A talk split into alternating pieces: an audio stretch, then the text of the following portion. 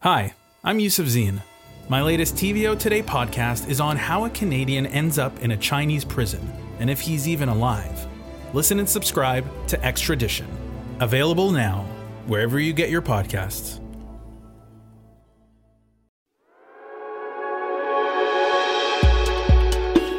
My name is Abdul-Rehman Malik. I'm canvassing the world for the most interesting people to hear about their journeys, their work, and what it means to be alive in the world today. And perhaps nobody has captured that experience of being alive better than the 13th century Persian poet and Sufi mystic Jalaluddin Rumi in his poem, The Guest House. This being human is a guest house. Every morning, a new arrival. A joy, a depression, a meanness. Some momentary awareness comes as an unexpected visitor. Welcome and entertain them all.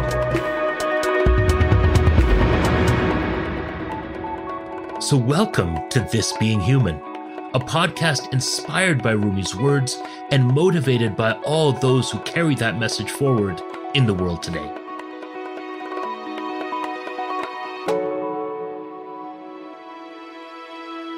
Today, podcast host Misha Euceph. I have never felt like I belong anywhere. And even today, with rare exceptions, I feel very much judged for who I am and how I live my life.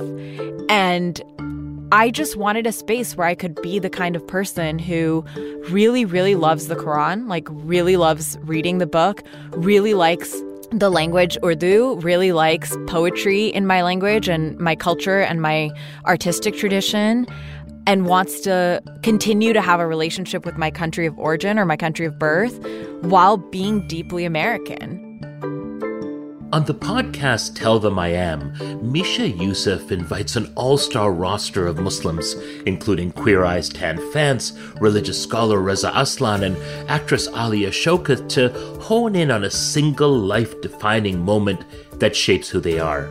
The show scraps the big hemming and hawing about being Muslim in the 21st century and instead focuses on universal yet deeply intimate stories. The episodes are bite sized, 10 to 20 minutes in length, with beautiful use of sound and framed by Misha's own anecdotes and meditations on life. The show has won a lot of acclaim in the press. She's even got the attention of the Obamas and went on to co produce their podcasts. Misha's not yet 30 and she's already the CEO of her own company, Dustlight Productions. I called her up to get some of her secrets. We ended up talking about all kinds of things her early experiences in college radio, her struggle to take ownership of her show, and how her parents feel about being talked about on a hit podcast. Misha Euceph, I'm so happy to have you on This Being Human. Hi, thank you so much for having me and for the lovely complimentary intro. I love it. I love all the flattery in the world. in your podcast, Tell Them I Am, you hone into your guests' lives and ask them for that single defining moment that shapes them. So I'll ask you this Can you think of a moment in your life that put you on the path to where you are today? I think there are a lot of moments, and some of them have made it into the podcast itself, right? There's the moment that I talk about in season one where when I was a little kid and my sister and a few family friends of ours were walking around Karachi with our, you know, blocks of um, like rupees and ran into a snake charmer. And I realized in that moment, in that encounter, that I was somebody who didn't like being conned, that truth and honesty and, you know, what you see is what you get kind of vibes were very much me and also that I was very much a protector. So there have been moments like that or even like, you know, I I was in a life-changing car accident in September of 2019 and that made it into the podcast. I'm constantly trying to mine for new moments to try to kind of understand myself better. Something I've been thinking a lot about recently is this idea of creating from a place of joy and peace, and because I enjoy the act of creating rather than creating to prove a point. And when was the moment that created that shift for me? And i actually don't know. Like i that's something i'm mining for actively and trying to figure out like when was the first time i created from a place of joy rather than from a place of wanting to prove something? And i feel like when i'm able to discover that i'll be able to you know maybe tap back into that feeling because i'm starting to be at a point in my career where i feel like i've kind of proven everything I set out to prove. And if I don't unlock that next level of creating from a different place in my body and in my soul and my heart, then I probably won't be able to make anything, you know, better than I've made so far. Misha, that reflection and and, and joy hits me deep, and I I, I just I want to I want to riff on that just for a second because so much of negotiating identity, so much of being the wholeness of ourselves in the world is about resilience, is about resistance, is about understanding the social, political, economic, cultural barriers. And yet, it's exhausting, isn't it? It's exhausting to constantly be in a state of resilience and and resistance. And so when you talk about joy, I immediately feel like, ooh, what does it look like to create and to be outside of the constant fight? Have you had those moments where you've created, I guess, primarily from a place of joy? And how has that, in a way, been different? You know, it's interesting that you use the word resistance because I think what I'm seeking is actually a very Islamic aim ultimately. I want to create and exist in a place of surrender. And I think that when people talk creatively about flow, that's what they're talking about. They're talking about being in line with your aim in the universe, right? Ramy Youssef actually said this in season one of Tell Them in his episode, where he said, you know, we all have this deep intuitive sense of the path we're supposed to be on. And I think that a lot of life is just unlocking that and then continuously remembering that when we find ourselves in moments of resistance, maybe it's off the path. And it's not always super black and white, you know, the way that it's been presented to us as like moral questions of like the 10 commandments or whatever. Often it is just a little feeling in your gut. And so I think in terms of things that I have created from a place of surrender and moments that I've felt that, I would say that season one of Tell Them I Am very much felt like surrender. And it was, I think, the first moment in my life where I was living in this like kind of confluence of everything feeling right.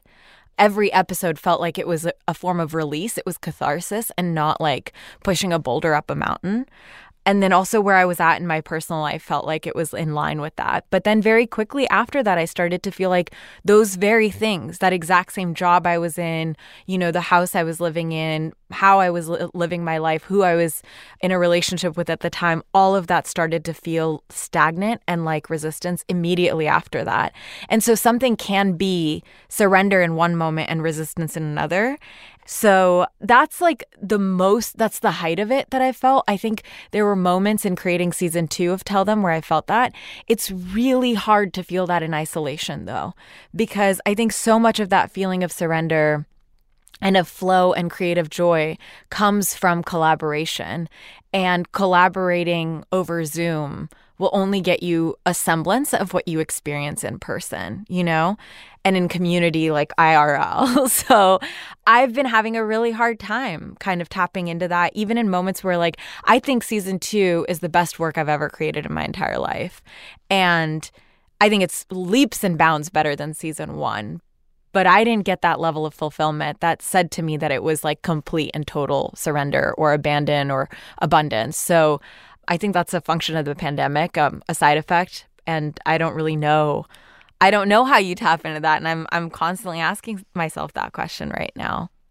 What drew you towards audio as your as your medium, as your as your clay, as as the raw materials for your art?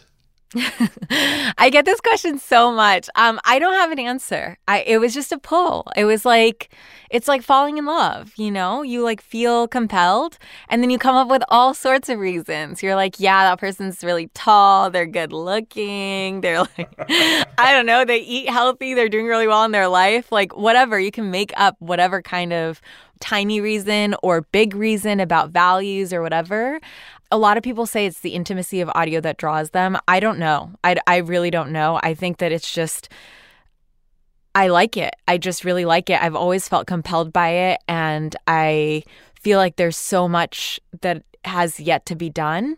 And you know, I always knew deep down that like I was headed, and this is going to sound very egotistical, it is. I don't mean it, but it is. I kind of knew I was like on a path towards greatness for a really long time, like since I was a kid. But I never knew how I was going to get there, you know? And I never in my wildest dreams thought that it was going to be from making like podcasts. Like I would when I was a kid that wasn't even a thing. It's a brand new industry. And then on top of that like no one could have predicted, even if the industry was new, that it would get attention from Hollywood, that it would get the kind of funding and, you know, um, create pathways that it did, that I would get like representation from a big agency because of it. Like all these things that happened within this medium, I feel like were happening in real time as I was moving further along. To me, it's always been a sign that I've been on the right path because the universe is literally changing in front of my eyes to accommodate the dreams that I had through an industry that, like, honestly had no reason to go down this path. I'm not saying it was all for me. It is just happening simultaneously, but for me to have tread this path and to have decided to go down this road wasn't accidental but I don't know. I don't know what draws me to it. I love it. Can you go back and tell us the first time that you that you created something in audio? A time when you created your first program, that that moment where where things started clicking and and inexplicably you said, "This is it. This this something happening here." I think for me, it started long before creating something. I think it started with listening. I used to be the kind of person who would occupy a lot of space in a room where I would come in and I would I would think that the way that you win people's hearts and get approval is by talking the most or being the loudest or making the most, you know, visible or auditory impression in that way. And at some point I started to notice that the people who were the most interesting and in some ways had the most star quality and also were having the most impact in any room were the ones who were really listening. And when they would speak, they would speak with intention and they were responsive rather than reactive. So I think that for me, it was in that change that I started to really pay attention. And then in terms of creating, I think the first thing I ever created in audio was a live radio show called Dates and Other Mistakes and it was at KUCI um, where I went to undergrad. I took a quarter off from school. I was like really lost and confused about what I was doing. And all I did that entire quarter was just work at the radio station. And my friend Isaac Ashworth and I hosted this show and we like had our professors on and all these random people. And everyone was like talking about their love lives and, you know, what their love language is. And, and it was just really fun. And it was the first time I did something in my life where I felt like the hard, tedious, logistical stuff was even fun. You know, I, I would like wake up looking forward to it every day. So that was the first time that I like created something in audio and felt like, oh, I can continue doing this. I, I hope you have tapes around somewhere of those of those episodes. Because when, when, I'm when, sure I do. I've been looking. I haven't been able to find it, but I think I do somewhere in like a hard drive or something.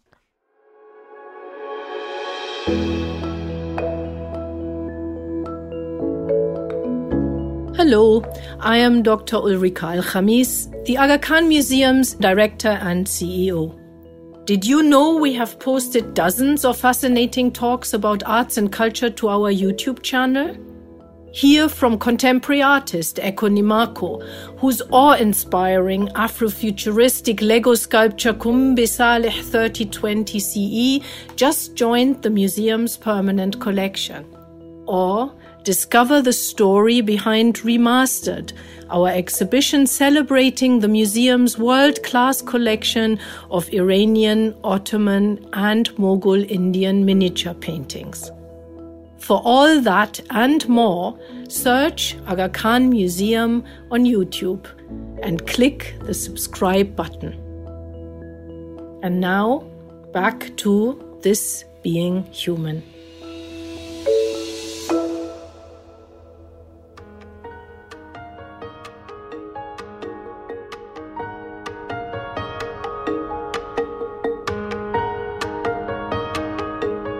Misha often tells personal stories about her parents on her podcast.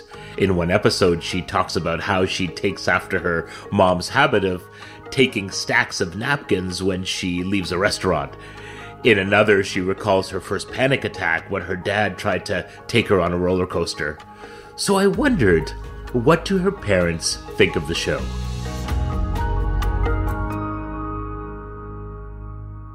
They love it. They're huge fans.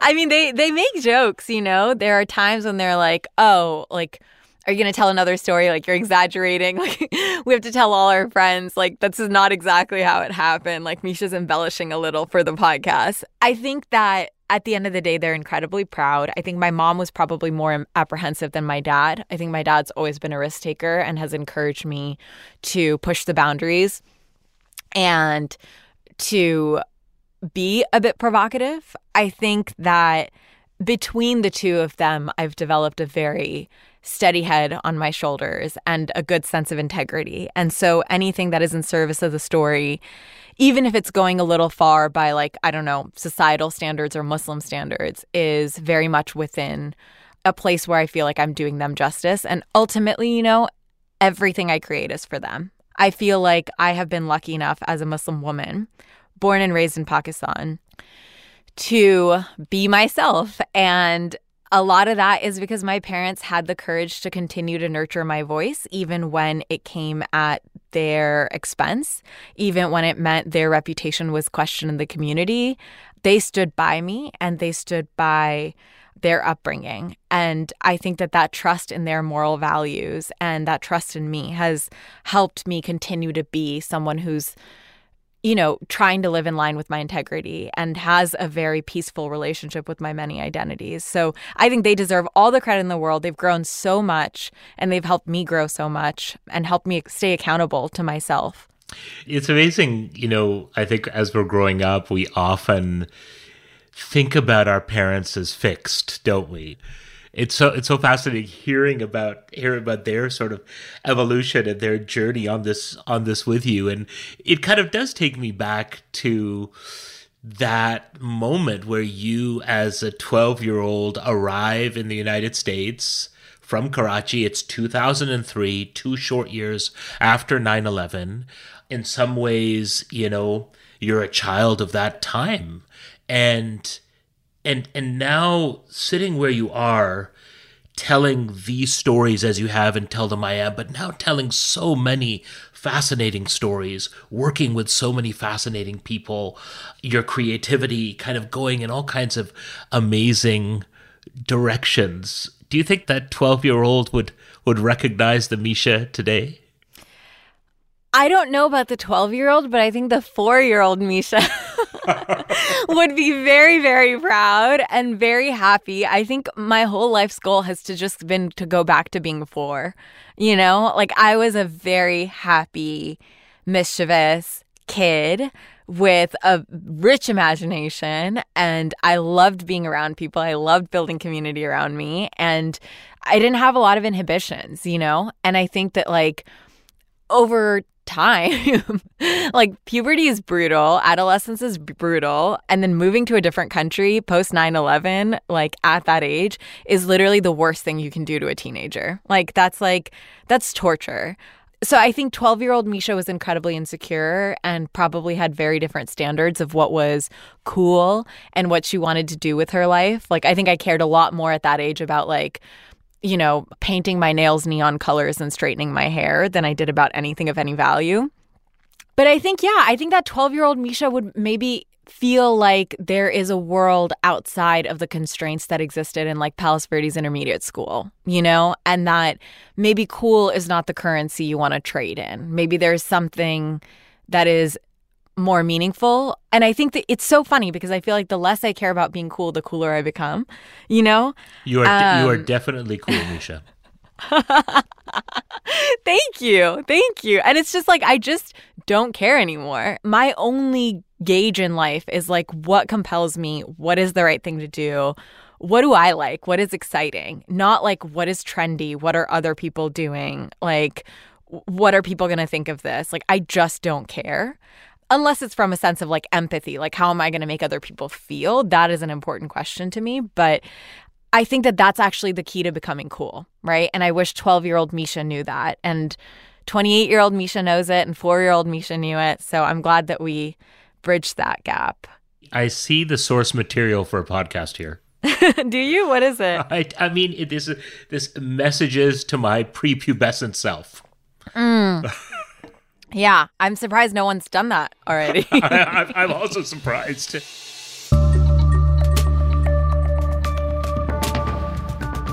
In 2020, there was a reckoning in American podcasting over intellectual property rights for racialized creators, and Misha was one of them. Her show, Tell Them I Am, was owned by a radio station where she had created it, which is pretty typical. She wasn't happy with some of her experiences there, including what she described as a lack of marketing and support for the show, so she wanted to take it over, but initially she wasn't able to. She ended up quitting and spoke out publicly about her experience.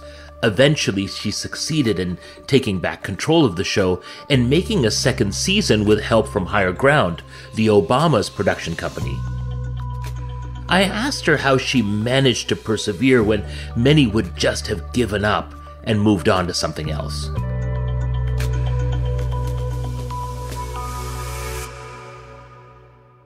I would be lying if I said I didn't do that. I definitely did that at one point. When Tell Them came out and I asked about equity and ownership of the station at the time and didn't get a positive response or any momentum, I was searching for other jobs. I was trying to figure out a way out and I had kind of resigned myself. I was like, you know what? I made something great with people I love. It was a fun time. How often do you get to do that? Maybe I just move on from it, quit while I'm ahead, leave on a high. And deep down in my bones, that entire time, I was like, this is not fair. Like, it's not about Tell Them I Am. It's not about this station. It's about how creators are treated in this industry. And it's about how, in capitalism, we think it is okay for us to exploit other people's art and their emotional labor and their stories and own them as if providing resources or giving money to produce that entitles us to owning them and to profiting off of them without giving the creator a cut or a fair share of that. And I just was like, no, I don't believe in this. I don't think that this is a fair system. And I think that there were a lot of people in my personal life at the time around telling me that there's no point in fighting for that ownership and that, you know, I'm asking for too much. I'm too entitled. I'm being bratty or petulant. And there were also people within the industry who had that mindset. And then BIPOC people, we just believe we don't deserve anything for the most part, right? We're just like, oh no, we're so lucky to be here. And then honestly, like, I think it was just leaving the station and taking some time on disability post my accident and having some time to think and realizing like what really matters to me having like a second chance at life. And I just felt like it was just really important to me. And it wasn't actually until a lot of the media whistleblowing was happening that I started to feel like I have a right to this and I can set a precedent for other people and that's when this idea of like building an ethical entertainment company really started to take root for me and became a part of like what I want to put out into the world. That struggle to get Tell Them I Am back was hard. But what was heartening was that it started with other BIPOC creators. And to be perfectly specific and, and honest, it started with Black creators who I think have it by far the worst. I think some of them who started that whole Twitter, you know, not war, but conversation, have still not gotten their intellectual property back. And it's them that, you know, it's their shoulders that I was standing on. And I was lucky that I had the backing of Higher Ground Audio at that time. I had to buy my show back. I didn't get it back for free from KPCC. But I'm glad that they did the right thing. I'm glad that they were, you know, they offered it back, that they didn't make me pay an exorbitant amount of money. And I'm glad that it has caused positive ripple effects in the industry. But I think there's still a lot of work to be done. And emotionally, it's a lot of labor to go through that and to fight for, like, essentially your baby, you know, which is rightfully yours all along.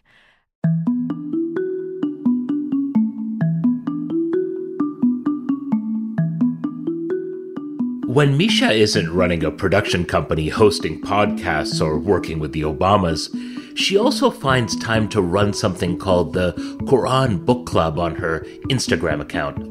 Every week she has a guest on and they read from the Quran line by line and have a freewheeling and engaging discussion about it. The conversation is captivating and I've never seen quite anything like it. But according to Misha, it follows a simple formula.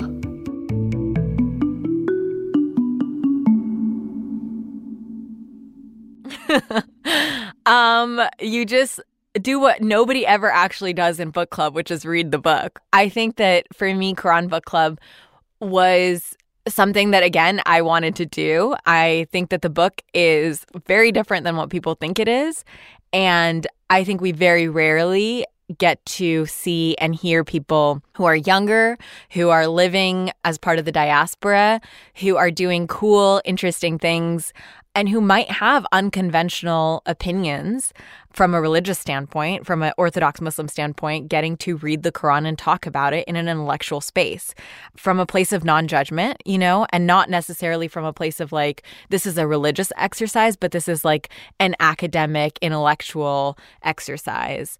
And initially, it was just going to be like people could just talk about like different verses randomly. And then at some point, I was like, no, I think it would be way cooler if we actually read cover to cover and if we read it in English translations because it's so common for people of Muslim upbringing to have read the Quran in Arabic without actually understanding the language.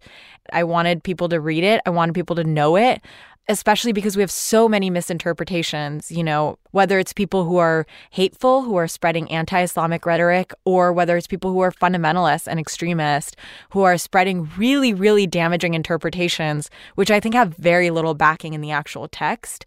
The more people are reading it, the more people are going to be able to fight back, you know? So it's it's the simplest tool of empowerment and it is the first command in the Quran itself. So that's where the concept came from. You know, a common thread through so much of your work is for me this desire to break down the gap between the whole of ourselves and our faith, not only to make it more accessible, human, and personal, but to make it just living and real and speak to who we are, where we are at this moment, and knowing that that all that can change, and when we'll reinvent it and we'll re-engage with it all over again because we're human and because we're changing and because we're reacting and adapting to a changing world around us.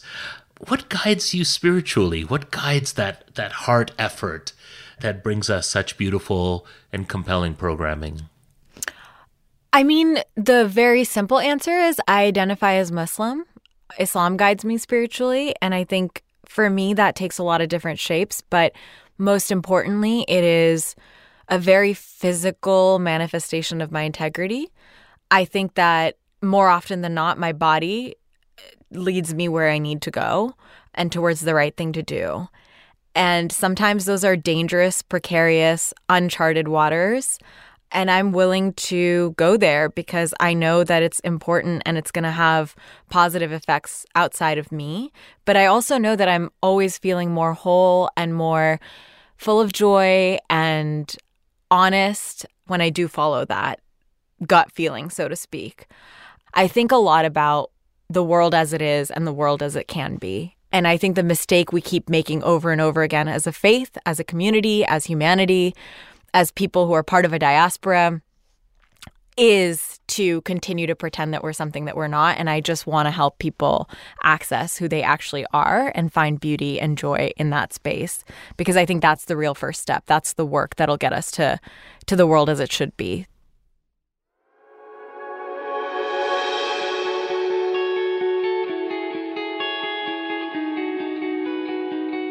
Misha Euceph, what does this being human mean to you? Being present.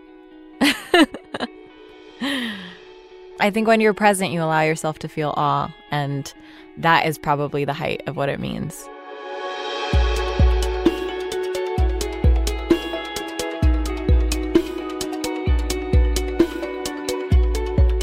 Misha Euceph, this has been a not just a, an honor, but an absolute pleasure. Uh, a conversation that, for me, has opened a dozen doors for, for future conversations.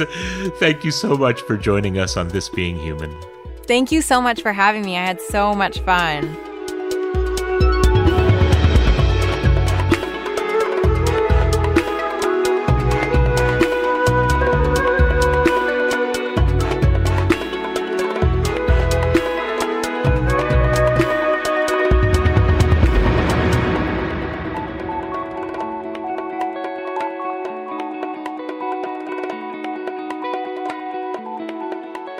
You can find Tell Them I Am on any podcast app and watch Misha's Quran Book Club every Friday on her Instagram page. That page is M. Euceph. We'll put a link in the show notes. This Being Human is an Antica production. Our senior producer is Kevin Sexton. Our executive producer is Baset Matar. Mixing and sound design by Phil Wilson. Production assistance by Annie McLeod. Original music by Boombox Sound. Antica's executive producers are Kathleen Goldhar and Lisa Gabriel. Stuart Coxe is the president of Antica Productions. This Being Human is generously supported by the Aga Khan Museum, one of the world's leading institutions that explores the artistic, intellectual, and scientific heritage of Islamic civilizations around the world. For more information about the museum, go to www.agakhanmuseum.org. The museum wishes to thank Nadir and Shabin Mohamed for their philanthropic support to develop and produce This Being Human.